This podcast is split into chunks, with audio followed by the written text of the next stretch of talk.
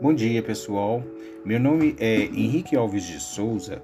Eu sou estudante do curso de graduação em História, Universidade Uninter, Polo Campinas, São Paulo. E hoje estou aqui para falar sobre memória feminina e mulheres na história. Né? Tendo como destaque a sindicalista Laudelina de Campos Melo e sua luta pelos direitos dos negros, das mulheres e das trabalhadoras domésticas. Ressaltando que a luta pela igualdade de direitos tem que ser uma luta diária e reconhecer o importante papel das mulheres nessa conquista é um dever de todos. Nunca esquecendo que as mulheres sempre estiveram nos movimentos de contestação e mobilização social em toda a história da humanidade. E no Brasil não foi diferente. Desafiando o papel feminino tradicional, participaram de lutas estudantis, filiaram-se em partidos políticos, sindicatos, movimentos pela igualdade racial, movimentos pela igualdade de gênero e participaram decisivamente pela anistia de presos políticos no período da ditadura militar. A nossa personagem em questão, a Laudelina de Campos de Melo, foi uma líder sindical que teve como trajetória de vida a luta por valorização do emprego doméstico, feminismo e ativismo pela igualdade racial. Nascida em 1904, em uma família humilde em Poços de Caldas, Minas Gerais, começou a trabalhar como empregada doméstica com apenas 7 anos de idade, para ajudar nas despesas de casa.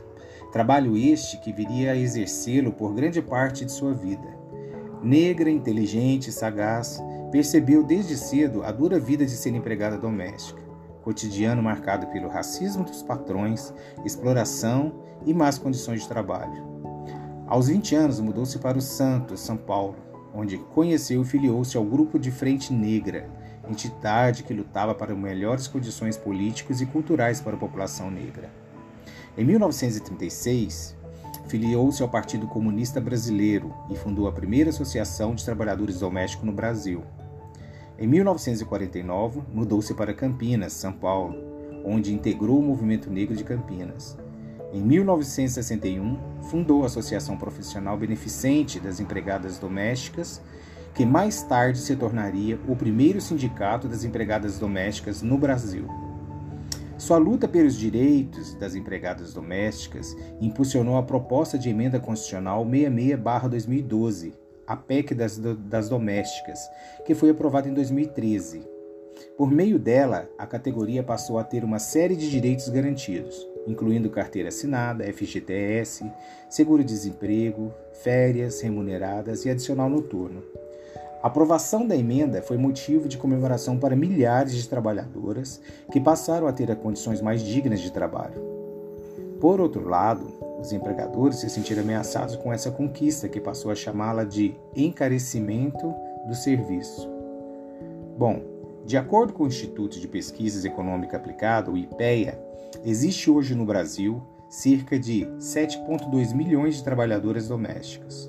Desse total, 93% são mulheres e dessas mulheres, 62 são negras.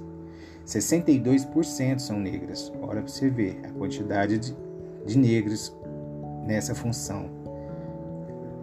Lauderina chegou, veio a falecer em 22 de maio de 1991 em Campinas, São Paulo. Dois anos antes de sua morte, foi criada a ONG Casa Laudelina de Campos Melo, em Campinas, São Paulo, que busca honrar o legado da líder sindical. Esta entidade promove ações focadas no empoderamento feminino, na autonomia econômica, na produção e troca de conhecimentos e também formação e qualificação profissional de mulheres negras.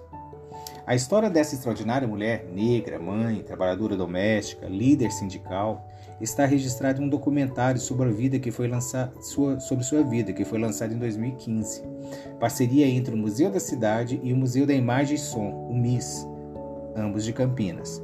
O filme Laudelina, Lutas e Conquista, Combina a interpretação da atriz Olivia Araújo, que dá vida a Lodelina, e trechos de uma entrevista com a ativista feita em 1989. Bom, gente, esse é um breve relato da vida de Laudelina de Campos Melo, Melo breve porque tem muitas outras curiosidades dessa mulher guerreira, né?